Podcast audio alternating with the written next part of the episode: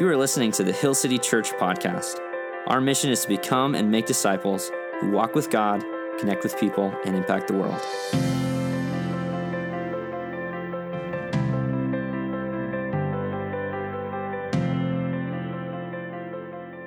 Today, we are continuing our teaching series through the Sermon on the Mount. We're talking about everyone's favorite spiritual discipline, fasting.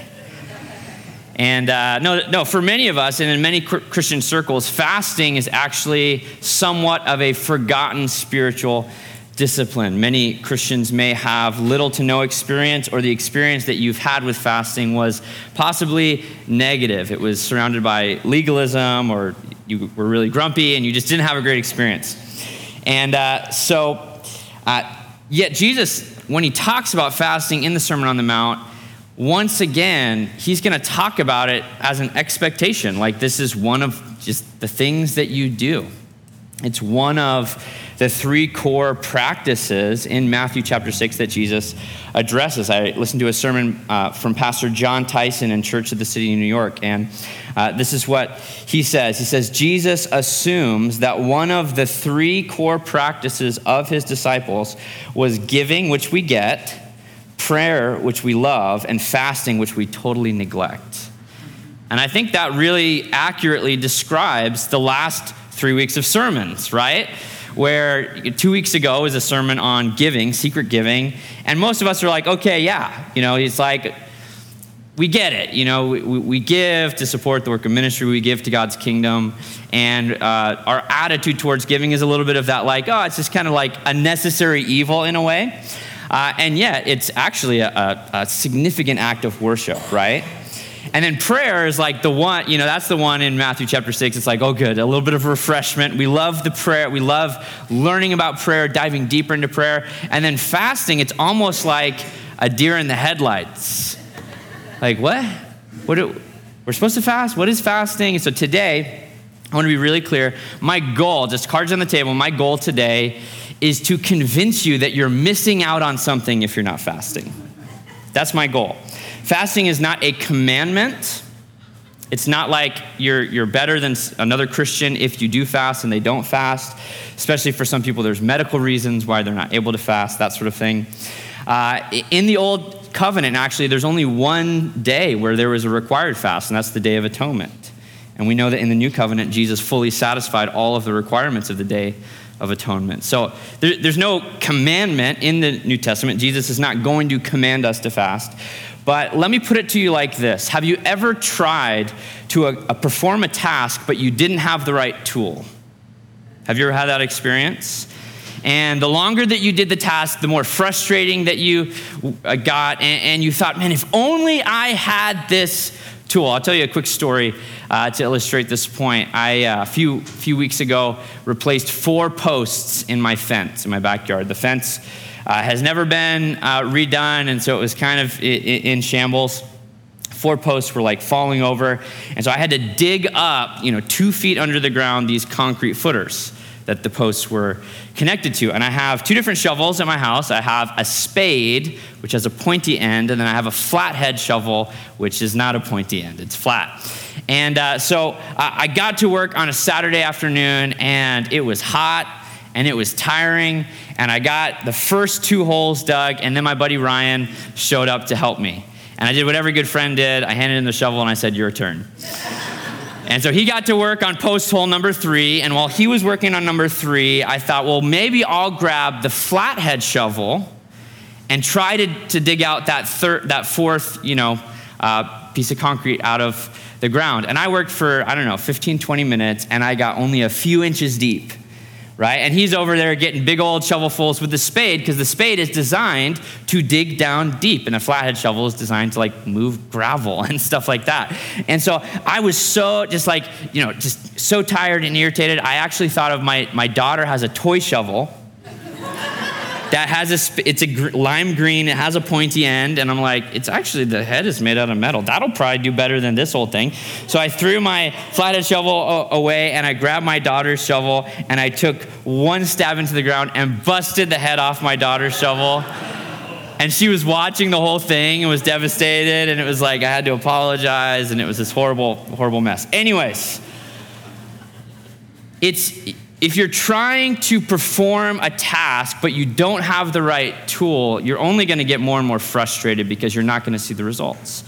And fasting, like all of the other spiritual disciplines, are design, is, a, is a spiritual practice. It's like a tool designed for a specific purpose. And I would argue that if you're missing some of these spiritual disciplines. Of course, there's like the reading the Bible and prayer, those are like the two core ones. But even some of these other spiritual practices, spiritual disciplines that maybe you don't have as much experience with, you're actually missing a tool from the tool belt. And so today, I want to make a case that if you're missing out on fasting, then you're actually missing out uh, on something that God wants to do in your life. So, with that, let's jump into Matthew chapter 6 middle of the Sermon on the Mount, Matthew 6, verse 16. Jesus says these words And when you fast, notice this language, if, when, not if, when you fast, do not look gloomy like the hypocrites, for they disfigure their faces, that their fasting may be seen by others. Truly, I say to you, they have received the reward. But when you fast, anoint your head and wash your face. Modern day translation, take shower that your fasting may not be seen by others, but your Father who is in secret. And your Father who sees in secret will reward you. Before we get into fasting, really, Jesus is not talking so much about fasting as, is, as he is about righteousness, right? This is the third example, three weeks straight. We've looked at this same idea, but I want to camp out on it for just a moment so that we don't miss it. Jesus is saying the same point for the third time. And here's the point that Jesus is saying God rewards humble, not hypocritical righteousness. He's used the same language. If you're doing something, practicing righteousness, in order to be seen, you've received a reward in full because you're getting the praise from men that you were seeking.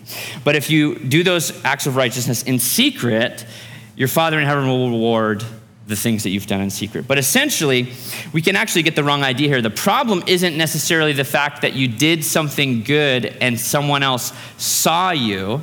So, for instance, if you go to mow your neighbor's lawn to serve them, you don't have to wear a ski mask when you do that. In fact, that might you might get the cops called on you, or you know, if you. The problem isn't necessarily the, the sheer fact that you were seen. The problem is that you enjoyed being seen. Do you catch that?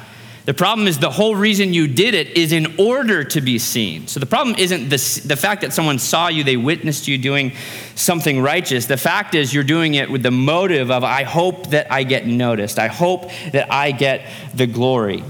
And uh, so, so I would, instead of like secret versus seen, I think it's important to talk about humble versus hypocritical humble heart versus a hypocritical heart. Paul in Ephesians 6 6 is addressing slaves and masters. We might take this as employees and employers, but he talks about the way that people should serve in that situation. He says this He says that people should serve not by way of eye service or as people pleasers, but as bondservants of Christ, doing the will of God from the heart. We all know what doing something for eye service means. It means that you only work when your boss is staring over your shoulder, right? And maybe you've had a job like that where, you know, it was kind of like you, you weren't, your heart wasn't really in it. And so the boss walks in and you're like just wiping down stuff that doesn't need to be wiped down. And as soon as they leave, you're, you're on your phone or you're, you're, you're slacking off, right? So that's the idea of hypocritical service. And we can kind of serve God like that if we're not careful. We can only serve God when someone else is looking, when someone else notices. And the point that Jesus is making is uh, do you follow, do you follow him not just in public, but also in private? And that's how you can tell where, when, when someone has a genuine righteousness, is they're actually following Jesus when nobody knows. Not just in the public ways, not just in the ways that get applause, they're following him in private as well, or as Jesus says, in secret. They're, they have their own relationship with Jesus and they follow him and they do those things. They're going to give money whether they get a large check or, you know, a large plaque or not.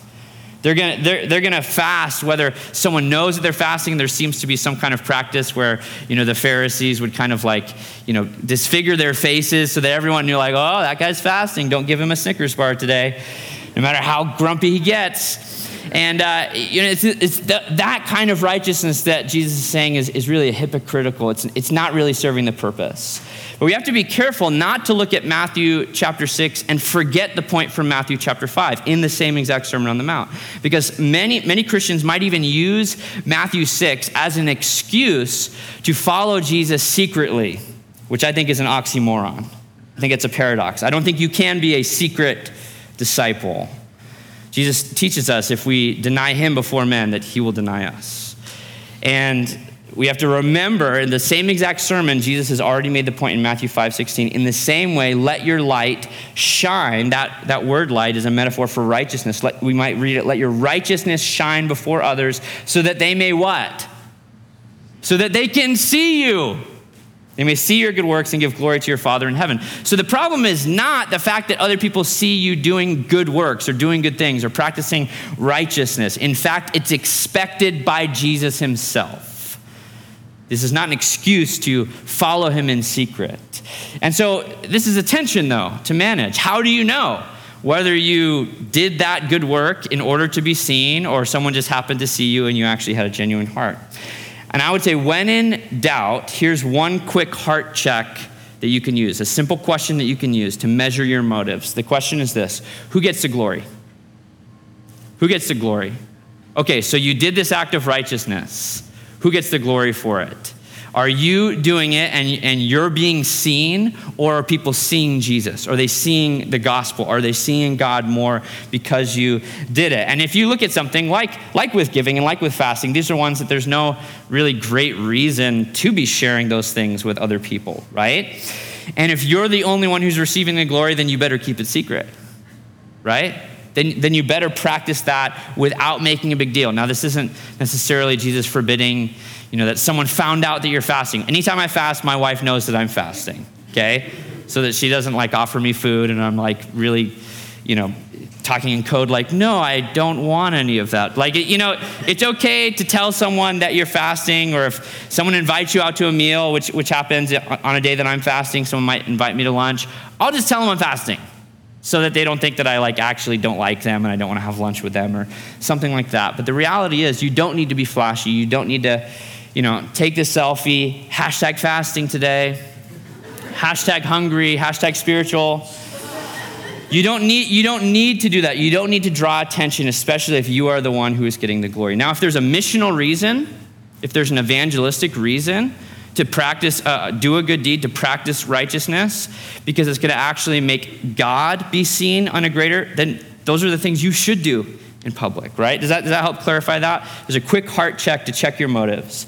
Now, with all that in mind, that, that should be a little bit of review because it's been the same principle for prayer, the same principle for generosity. Now, for the rest of today, I want to focus on okay, so fasting. I think the problem isn't that we fast so much and we're drawing attention. I would say the problem for most, uh, most people in, a church like ours is that we almost never do it. And Jesus expects it. And so I just want to talk about what is fasting and give you four reasons to convince you that you're missing out if you're never fasting. So, first, what is fasting? Biblical fasting is this there's a simple definition for biblical fasting it's abstaining from food to depend on God. It's abstaining from food to depend on God. And I would argue that more Christians have probably fasted for fitness than they've fasted for their faith.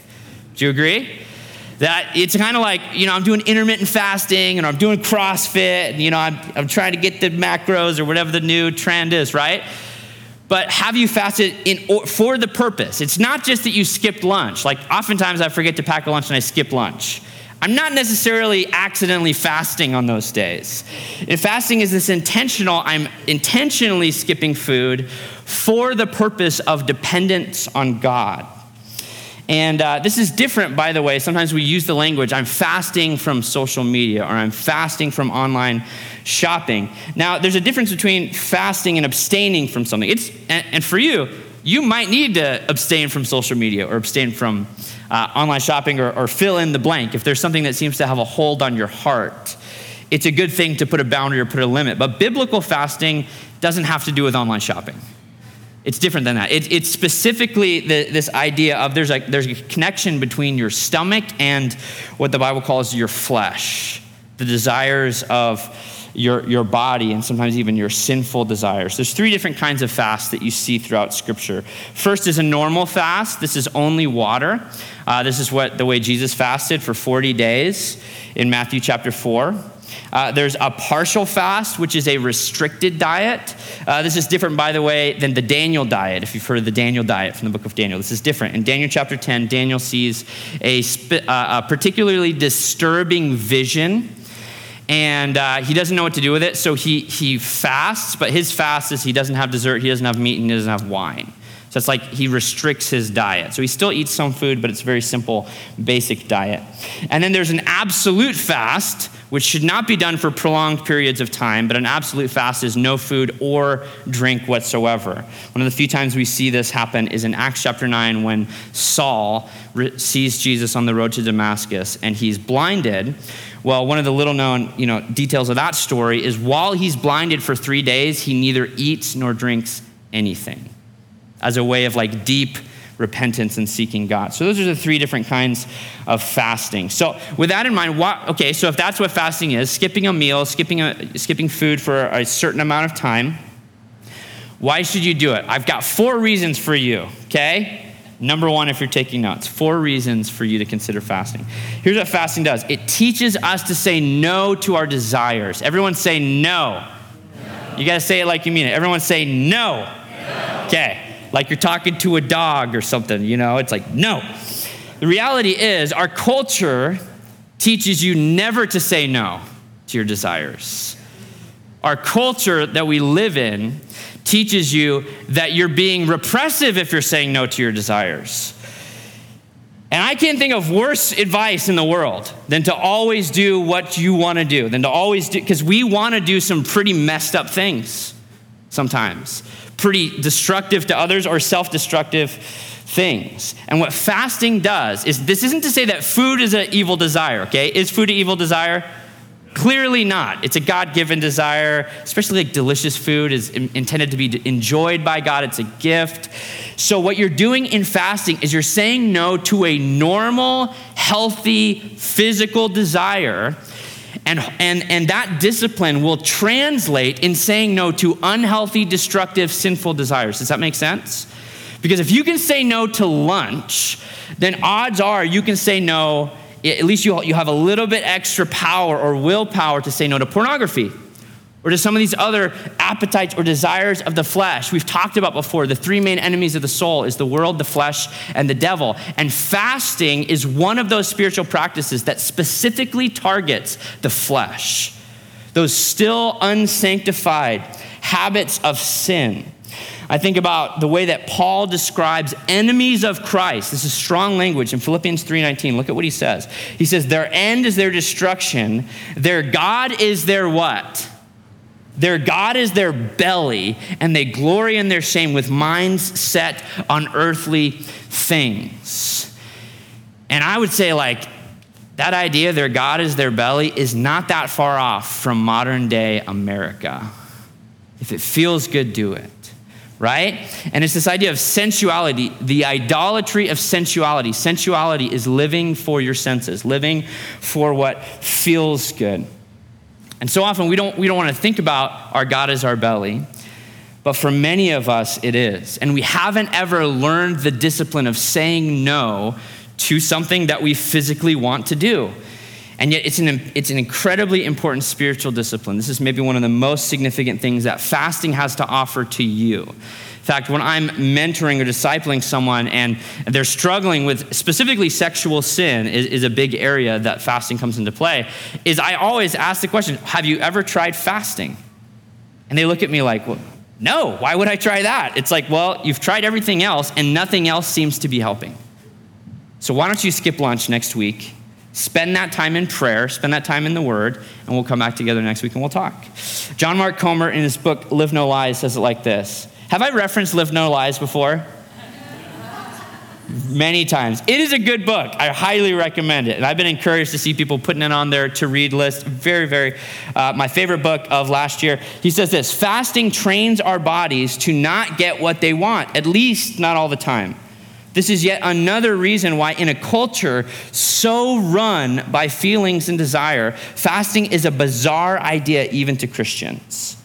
We assume that we must get what we want to be happy, and by want, we often mean what our flesh wants, and this simply isn't true. Simply isn't true. This instant gratification, fast food, microwave world that we live in is screaming at us to give in to every desire, every animalistic, primal, even sinful desire that you might have. And I'm just here to tell you that not only does that not lead to happiness, oftentimes that leads to hollowness. And it, it leads to destruction. And it's this never ending law of diminishing returns. You need more input, and it leads you down these really destructive, dark paths. And so try fasting. Uh, it would do us well to remember the very first sin of mankind in Genesis chapter 3. Remember that the very first sin, there was many, many components involved, but at mo- the most basic level, did you realize the very first original sin was the ability not to eat? Do you realize that? The very first sin was Adam and Eve having this forbidden fruit, and they couldn't say no to their bellies. They couldn't say no to food. Genesis 3, verse 6. So when the woman saw that the tree was good for food, and that it was a delight to the eyes, and that the tree was to be desired to make one wise, she took of its fruit and ate. And she also gave some to her husband who was with her, and he ate. So, and most basically, now there's other things going on. There's the deception of the enemy, there's pride, wanting to, to climb that ladder and be equal with God. There's other elements at play, but at a basic level, it was an appeal to the flesh. The fruit looked good, it seemed good, it, it, it, there was maybe even like salivating going on in their mouths. I bet that's delicious, right? How many of our sins are linked to the inability to control our bodies? Many of them many of the ways that we sin, even sins like anger. You realize even sins like saying the wrong thing, these, these gut impulses, gratifying that instant desires. And yet, what, what's phenomenal, some of you might be wondering, how are you going to preach the gospel in a sermon about fasting? Well, get buckle up, okay? Jesus did what Adam and Eve could not do. That's one of the things that's being replayed Genesis 3, there's this parallel in Matthew 4 where Jesus fasts for 40 days and 40 nights, and the greatest understatement of the entire Bible says, and he was hungry. I fast for four hours and I'm hungry. 40 days and 40 nights, he's hungry, and the devil comes to him. Same as the devil came to Adam and Eve to tempt him. And their very first temptation was to turn stones into bread. And this is how Jesus responded. He didn't say, Oh, that would be good for food. It's a desire to the eyes. Maybe I'll eat it. Look at how Jesus responds. But he answered, It is written, Man shall not live by bread alone, but by every word that comes from the mouth of God. And Jesus overcomes that temptation. He overcomes that temptation. He overcomes the next two temptations as well, which you can link those to, to, to the pride of life and the lust of the eyes, right?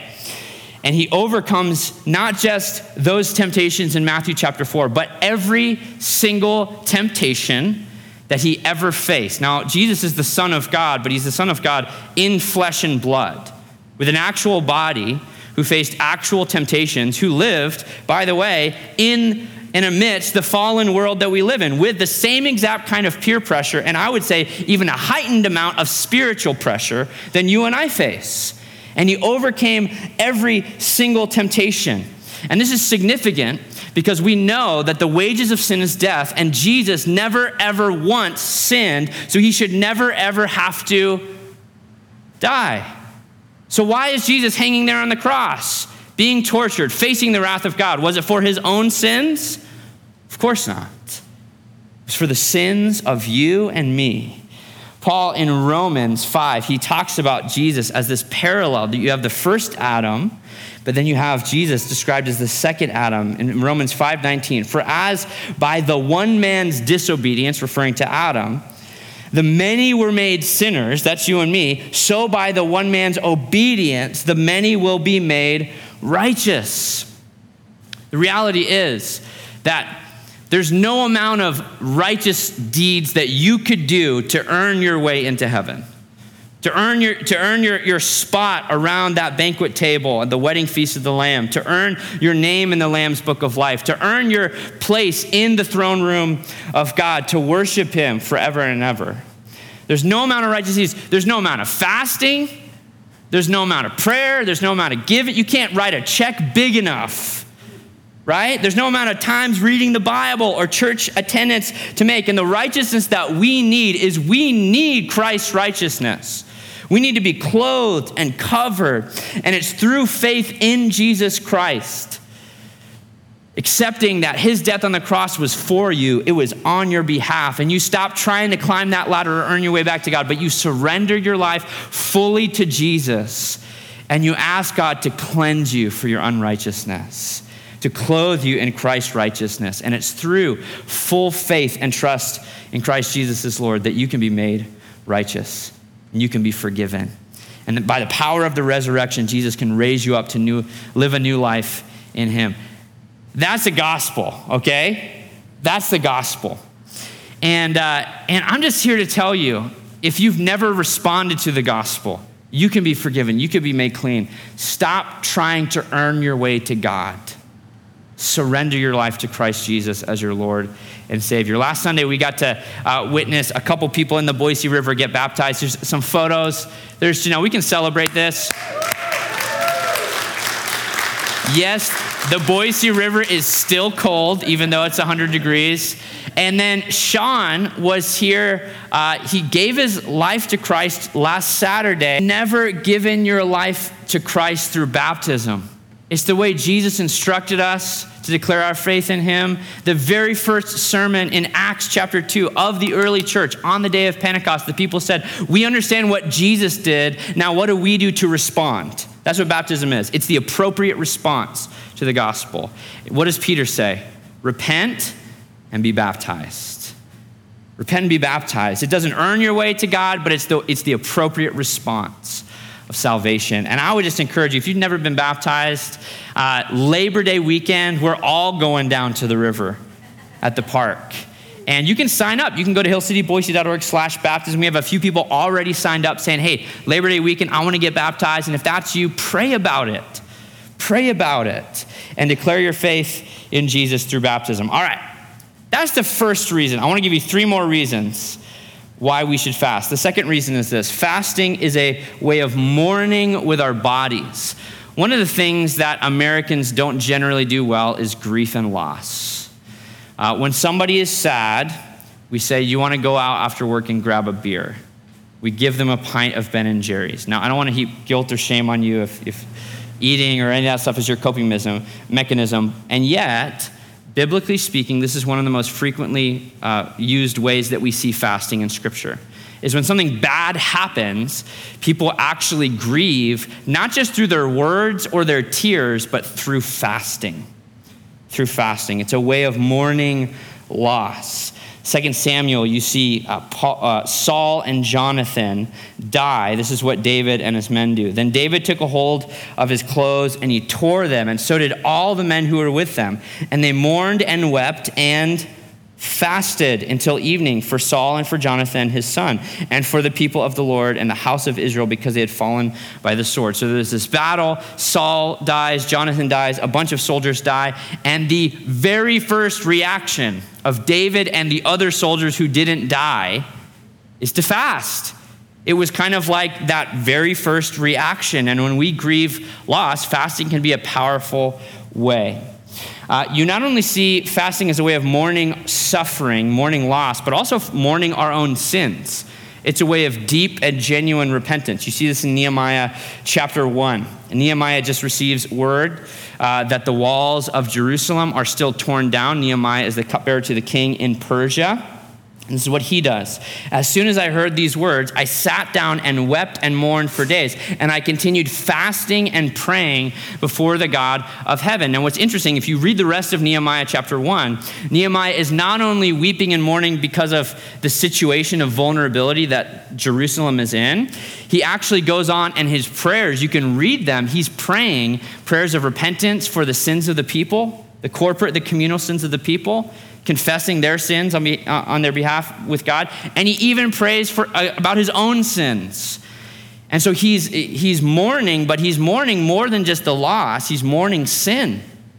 And I would say to you, man, if there's a moment of your life where the Holy Spirit convicts you, maybe through a person or maybe through scripture or maybe through just your own conscience, the Holy Spirit, like a ton of bricks, convicts you of an ongoing, decades long, you know, just this, this, this, this sin that you didn't really think about, you've grown so callous to, and He's calling you to repentance, that's a moment worth fasting about to show severity and seriousness and humility in your repentance. See, fasting and celebration are both spiritual disciplines, but you might say that they're opposites. Fasting's not fun, it's like one of the least fun spiritual disciplines. Celebration is like the embodiment of fun. Celebration is like have a banquet, grab some good drinks, get your favorite friends around, sing loud music, right? Fasting is, is not so much. And yet, they're both appropriate at certain moments in time. And when there's moments of deep loss or deep moments of recognition of sin, that's not a moment to be quick to celebrate, it's a moment to fast. This is how Jesus says it in Matthew chapter 9, 14 through 15. He says this Then the disciples of John came to him, saying, Why do we and the Pharisees fast? The Pharisees usually fasted twice a week, by the way, but your disciples do not fast. And Jesus said to them, can the wedding guests mourn as long as the bridegroom is with them? The days will come when the bridegroom is taken away, he's talking about himself, from them, and then they what? They will fast. Notice the language. When you fast, here in Matthew 9, they will fast. So there's an expectation that followers of Jesus do participate in the spiritual discipline. But why does Jesus say his disciples aren't doing it at that current moment? It's because it's this inauguration of the kingdom of heaven. It's a joyous time, right? And I would say to you, when you're fasting, if you're going to like a birthday party or you're going to a wedding, don't fast. It's just gonna bum everyone out, okay? Just schedule it at a different time. And it is significant, especially if you have a regular, sometimes even a weekly time of fasting. It's worth even adjusting when you're fasting so that you can still participate in a celebration that you're going to. Look at Tertullian. He says this, early church father. He says, when we consider fasting or kneeling in worship, both kind of these, these somber acts of spirituality, on the Lord's day to be what?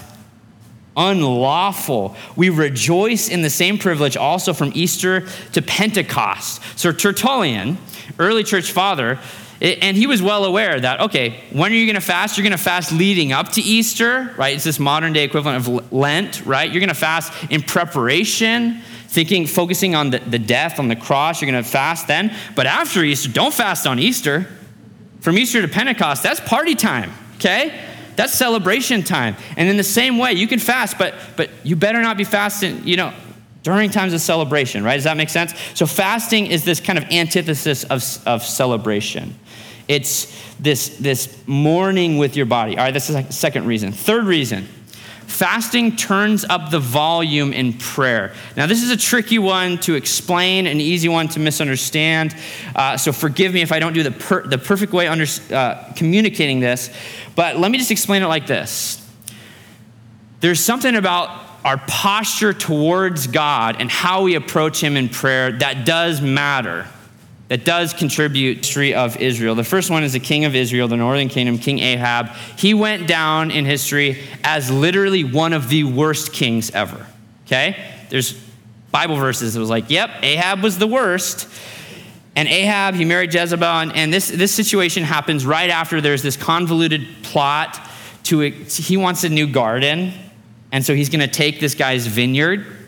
He wants a vegetable garden, right? And so he's like, I really want this this plot of land, and his wife's like, I'll get it for you. And they have this guy killed so that he can take his land. Very messed up. A prophet shows up to Ahab and says, You're going to be killed. You're going to be judged. You're going to die because of what you've done. Very serious. But look at what happens. This is so interesting. A corrupt, evil king. 1 Kings 21, 27 through 29. When Ahab heard those words from the prophet, he tore his clothes, put on sackcloth on his flesh, and fasted, laying in sackcloth, and went about dejectedly. And the word of the Lord came to Elijah the Tishbite, saying, Have you seen how Ahab has humbled himself before me? Because he has humbled himself before me, I will not bring the disaster in his days, but in his son's days I will bring the disaster upon his house. Unless God Himself said this, I'd be really tempted to interpret this a, a, different way. But essentially, what God is saying is God can tell the sincerity of an evil king's heart because he tore his clothes and he fasted in his prayer. And God actually, in a way, forgave Ahab and delayed the judgment and the punishment to the next generation. That's kind of mind boggling to think about. So we have that example that his prayer for you know, repentance and forgiveness was, was heard because of how he humbled himself, specifically humbling himself through fasting. But I want to give you another king who went down in history as one of the greatest kings, King David, a man after God's own heart. And he had a, a dark season where he sinned with Bathsheba, and he had Bathsheba's husband murdered, and they, they, she actually bore a child out of that sinful time. And God pronounced through the prophet Nathan that that child would die as a punishment. But look at what happens in 2 Samuel chapter 12, verses 15 through 18. And the Lord afflicted the child that Uriah's wife, Bathsheba, bore to David, and he became sick. And David therefore sought God on behalf of the child. So this intercessory prayer. Notice how he prays. And David fasted and went in and lay all night on the ground and the elders of his house stood beside him to raise him from the ground, but he would not, nor, nor did he eat food with them. And on the seventh day, the child died. Now, that's a, a, you know, a really sad story, right? The child still dies. But can you, do you see that contrast? Really evil king, fasts, humbles himself, goes about dejectedly. God hears his prayer. David, one of the greatest kings in the history, he fasts, he prays, and the child still dies. Here's the point fasting may turn up the volume on your prayer, but at the same point from last week, we don't manipulate God in prayer. Just because you fasted doesn't mean that you're twisting God's arm. It's not like you're, you're finding some magic formula. God's will still will be done in a situation. And no, no amount of meals that you skip will kind of force God's hand. God doesn't have to obey you when you do all the right spiritual practices. So there, there's, an, there's an element where fasting shows seriousness and humility. And I would say during specific times where you are just crying out to God, whether it's a petition for your own needs or maybe even deep times of intercessory prayer. I think one of the benefits of fasting during Lent leading up for, to Easter is praying for power and movement for, for people to respond to the gospel on Easter. It's one of the greatest things that we can do is, is leading up to that season, is praying for revival, is praying for renewal. And yet, at the same time, we just have to acknowledge God's will be done. That fasting is not a way to manipulate God. Fasting also, though, turns up, if you think about prayer, not just in the sense of the things that we say to God, but also the things that we hear from God in prayer. Communication is a two way street. That fasting can actually also be a way of turning up the volume in listening to the Holy Spirit. So I would say if you are in a time of deep discernment, not just of deep need where you're asking God for these big requests, but actually discerning His will for your life, then fasting can be a great tool for turning up the volume in prayer in that way. Look at Acts chapter 13. This is Paul and Barnabas at the church in Antioch before they are commissioned and sent out on a missionary journey. It says this While they were worshiping the Lord and fasting, the Holy Spirit said, Set apart for me Barnabas and Saul for the work which I have called them. Then, after fasting and praying, they laid their hands on them and sent them off. This is one of those details it's easy to skip over. It might be easy to, to think about this as just this idea of, yeah, they all knew that, that Paul and Barnabas were called to ministry, so they decided to commission them. Why did they decide to commission them for this missionary journey? Because as they were fasting, they literally heard the Holy Spirit say, Do it. And it, it, there was a way in which, the, as they were seeking God's will, the Holy Spirit made it clear. Now, uh, once again, this isn't a formula. This isn't like you fast one meal and then the heavens open and you hear an audible word from God. At the same time, I would encourage you, as you the, the deeper that you're discerning wisdom and direction for your life, those are moments to begin fasting. All right, the fourth reason is the final reason, the fourth and final reason, scripturally speaking, why I think we should fast is fasting grows compassion for the poor. Fasting grows compassion for the poor, which, if you read the Gospels, is very near and dear to Jesus Christ's heart. It's compassion for the poor and the hurting and the oppressed. And uh, do you, you know that there's this idea that food connects you with people? Like this is this, everyone knows this, that one of the deepest acts of fellowship and relationship is to sit across the table from someone, to share a meal. Almost every culture, you know, understands this. It's one of the very first things. If you want to pick a spouse, do you want to go on a date? Do you want to go out, right? Even getting to know people. Like, it, there's a beautiful thing of evangelism and reaching your neighborhood when you have backyard barbecues, that there's, there's a significant theology of food helps connect people. But by the same logic, if people are sitting around a table and you're not, fasting isolates you from people.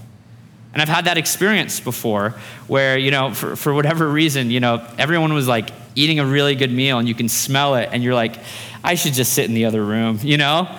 It's too hard to even like sit there. And uh, if food connects you, then hunger separates you. But what we don't always think about is there are, there are millions of people in the world who still, still deal with poverty on an everyday basis. They don't have clean water, they don't have enough food, they're starving, they're hurting. And what fasting does is you, you, skip one or two meals. You, you go, you fast for 24 hours or whatever it looks like. What you start to do is you feel it a little bit. And it kind of wakes up your heart to the fact that there are people who, who are in need. And I would say you're, you're a lot more likely to participate in praying for people who are in need and also actually doing something to step in and help them. In Isaiah 58, you see this, this word spoken to the people of Israel, and they're fasting, they're fasting, but they're also neglecting to care for the poor and the oppressed. And, and this is what Isaiah 58, 6 through 8 says. It says, Is not this the fast that I choose?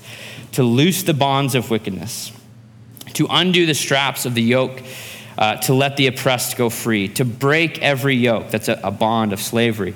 Is it not to share the bread with the hungry and bring the homeless poor into your house? when you see the naked, to cover him and not to hide yourself from your own flesh. Then your light shall break forth like the dawn, and your healing shall spring up speedily. Your righteousness shall go before you, and the glory of the Lord shall be your rear guard.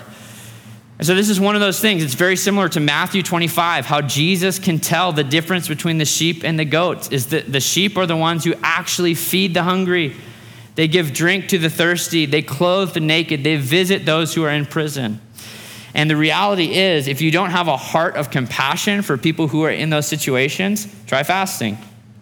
Try fasting. And maybe the thing that you're praying for while you're fasting, because it's always a good idea, the, the time that you would be eating that meal, spend that time doing some kind of thing, hungering for God, reading scripture in prayer. You can actually spend that time in prayer for God's provision for people in the world. Uh, you could actually take the money. You could calculate it if you wanted to. Like, where would I go out to eat today? Oh, I'd go to Chick fil A. I'd probably spend $7.57 on meal or whatever. You can calculate that and take the money that you would have spent feeding yourself and you can give that money to feeding someone else. Better yet, you go to the restaurant, you buy the very meal that you would want, and you actually hand it to someone, right? That's a way that, that fasting is actually an act of justice. An act of justice. So, with all that in mind, I just want to ask you this simple question. Jesus says, when you fast, I want to ask you this question. So, when will you fast? When will you fast? Uh, if you've never tried it, this week would be a great week to try it because you just heard a sermon on it, right? It's always good to put those things in action right away. But I would say maybe there's two different, two different times.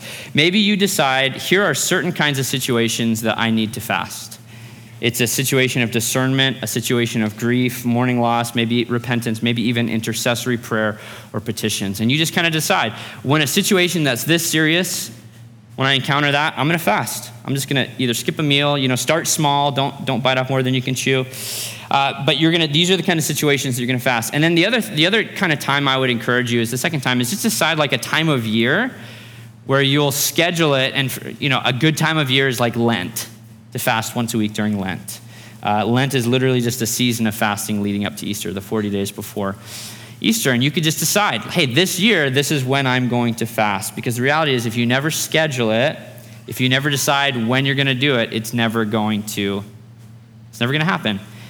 And you're missing out I know it's weird to hear someone say, man, if you don't fast, you're missing out. And I'm not talking like health reasons or fitness or any of that sort of stuff, but you're missing out. And if for, if for health reasons you can't actually, you know, skip a meal, blood sugar or, or any of that other stuff, then I would say to give up something else, you know, to try abstaining from social media or those other kind of things. But Jesus, he teaches us, blessed are those who hunger and thirst for righteousness, for they will be filled. And we like to kind of like spiritualize that. Like I'm, I'm spiritually hungry and thirsty for righteousness. But I would, I would just ask you have you ever hungered and thirsted for food for the sake of hungering and thirsting for righteousness? Because there's a connection between your body, your spirit. Your soul is the whole package, it's all of you. So, would we be a church that unlocks the blessings of hungering and thirsting for God? And as we do that, we depend more on Him. Let's stand for this last song of worship.